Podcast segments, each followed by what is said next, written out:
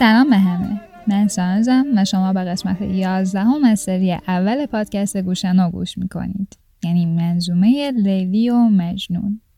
گوشنو براتون گنجهایی از ادبیات غنی فارسی رو به زبانی ساده و نو بازگو می‌کنه تا همه بتونن ازشون بهرهمند بشن.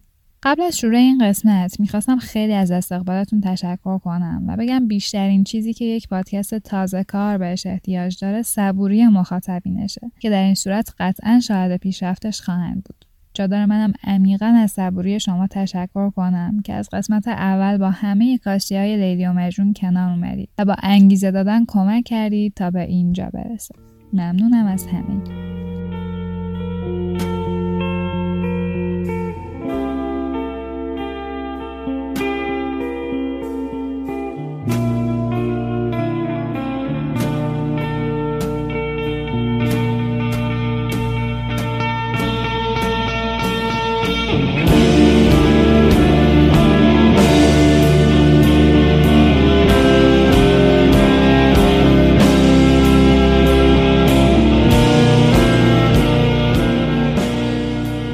قسمت یازدهم خواستاری ابن سلام لیلی را.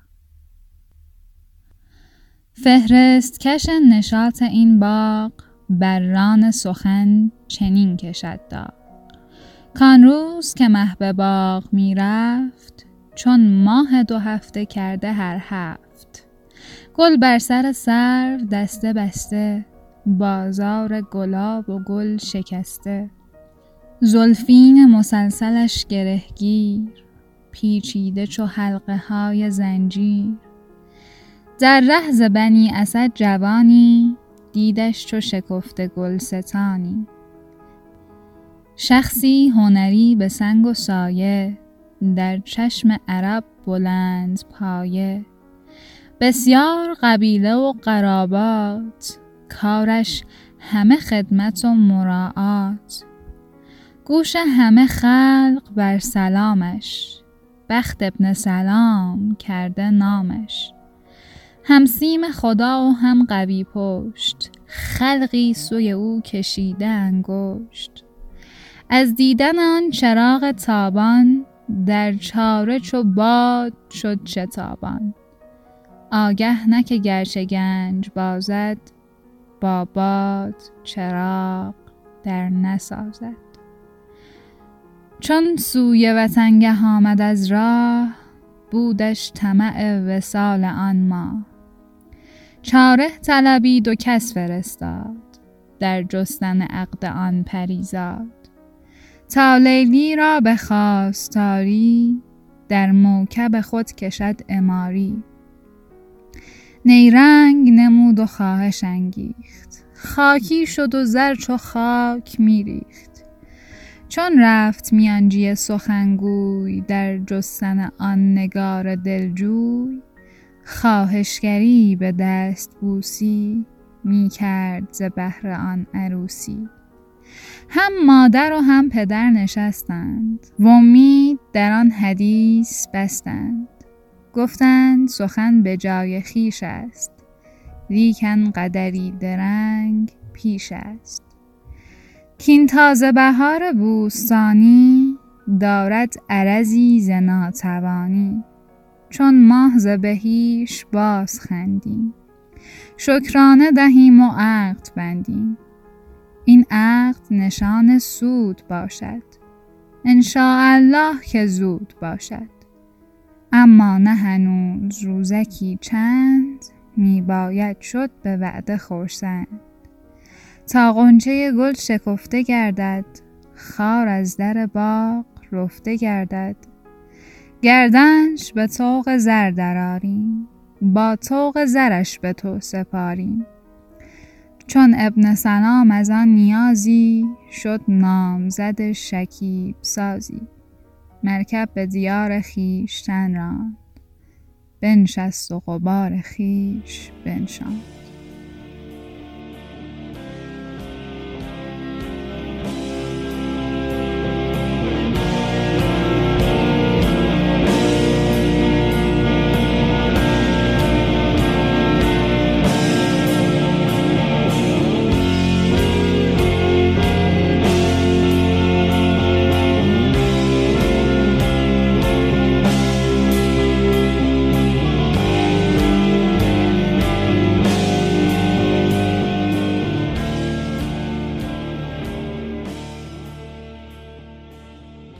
خب همونطور که یادمون هست توی قسمت قبلی به اینجا رسیدیم که لیلی و مجنون مخفیانه با نامه و پیام با همدیگه یه ارتباط دوری داشتن و به همون دل خوش بودن. خب حالا میریم سراغ قسمت جدید. فهرست کش بسات این باغ. منظورش کسیه که این منظومه رو گرد آورده و تدوین کرده. یعنی خود نظام. بران سخن چنین کشد داغ. می‌دونیم که بران داغ گذاشتن به معنی نشانه گذاری کردن. داره میگه که من نظامی تصمیم گرفتم که داستان از این قرار پیش بره. کان روز که محو باغ می‌رفت چون ماه دو هفته کرده هر هفت. یه روزی لیلی داشته به سمت باغ می‌رفته. و از زیبایی مثل ماه شب چارده بوده و هر هفت قلم آرایش رو داشته.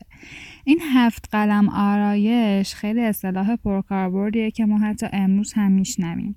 حالا این هفته چی هستن؟ شاید براتون جالب باشه که بدونید.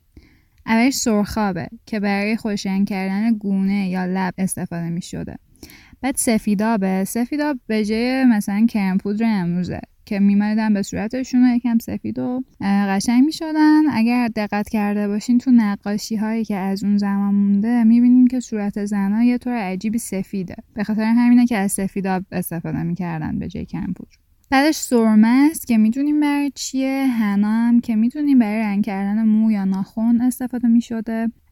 وسمه یه ماده سیاه رنگیه که برای چیزهای مختلف می‌شده استفادهش کرد. یکیش قرینه سازی ابرو بوده و اون پیوند وسط ابرو که ما می‌بینیم تو نقاشی همیشه پررنگه معمولا با این وسمه درست می‌شده کشیده می‌شده. بعدش زرک یا زرگه که یه گرد طلایی رنگه که به صورت می‌زدن یا به مو که یه براقی خاصی می‌داده ما امروز هم داریم چنین چیزی. و آخریش خاله. خال رو میکشیدن یه جایی اطراف لب و خیلی نشونه زیبایی بوده. گل بر سر سرو دسته بسته بازار گلاب و گل شکسته. میگه که روی سرش روی موهاش گل بسته بود با گل تزیین کرده بود موهاشو و انقدر قشنگ شده بود که بازار گلاب و گل واقعی رو کسات کرده بود کلا. خلاصه خیلی خوشگل شده بود و اینا داشت می‌رفت یه باقی اونجا نگاه کنه. که توی راه یه جوون رعنایی اونو می‌بینه و خیلی خوشش میاد ازش. بعد این شخص از قبیله بنی اسد بوده و خودش هنرمند بوده. خیلی توی چشم عرب جایگاه والایی داشته. بسیار قبیله و قرابات. قرابات یعنی خیشاوندهای زیادی داشته. و همه اون رو به خدمتگذاری مردم میشناختن. اسمش ابن سلام بوده هم سیم خدا یعنی که با سیم به خدا متصل بوده. اصلا یعنی خیلی ارتباط قوی با خدا داشته مؤمن بوده هم قوی بوده. خلاصه که انگشت نمای خلق بوده به خوبی. از دیدن آن چراغ تابان در چاره چو باد شد چتابان آگه نه گرچه گنج بازد با باد چراغ در نسازد. میگه که وقتی لیلی رو دید مثل باد به سمت شتافت ولی خبر نداشت که حتی اگه همه داراییش رو هم برای رسیدن به اون بپردازه گنج بازد اینجا به این معنی. باد و چراغ با هم در تقابل هستن. باد باعث خاموشی چراغ. هیچ وقت باد و چراغ با همدیگه نمی سازن تو بیت قبلی همونطوری که دیدیم لیلی رو به چراغ تابان و ابن سلام رو به باد تشبیه کرده بود. داره میگه اینا هیچ جوره با هم نمی‌تونن بسازن و ابن سلام از این بیخبر بود. خلاصه که برمیگرده خونهشون و خیلی بیقرار رسیدن به لیلی بوده. یه نفر رو میفرسته دنبالش به عنوان میانجی تا لیلی رو خواستگاری کنه. میانجی هم میره با پدر مادر لیلی صحبت می‌کنه و اونا موافقت می‌کنن. فقط میگن فعلا لیلی مریض احواله و الان آمادگیشو نداره. وقتی که دوباره حالش خوب شد ما حتما هر چه زودتر این عقد رو میبندیم و باعث خورسندی ماست. گردنش به توق زر دراریم یعنی توق یعنی گردن بند میگه که مثلا طلا میگیریمش و اونطوری با طلاهای زیاد میفرستیمش پیش ابن سلام. ابن سلام هم از اون نیاز زیادی که به لیلی داشته موافقت می‌کنه و نامزدش میشه. و اینا برمیگردن به دیار خودشون و برای مدتی دست روی دست می‌گذاره. خب این قسمت هم تموم شد. تو قسمت بعدی می‌خوایم ببینیم که مجنون این وسط در چه حالیه. اسم قسمت بعد هست رسیدن نوفل به مجنون. ممنونم از همهتون. خدا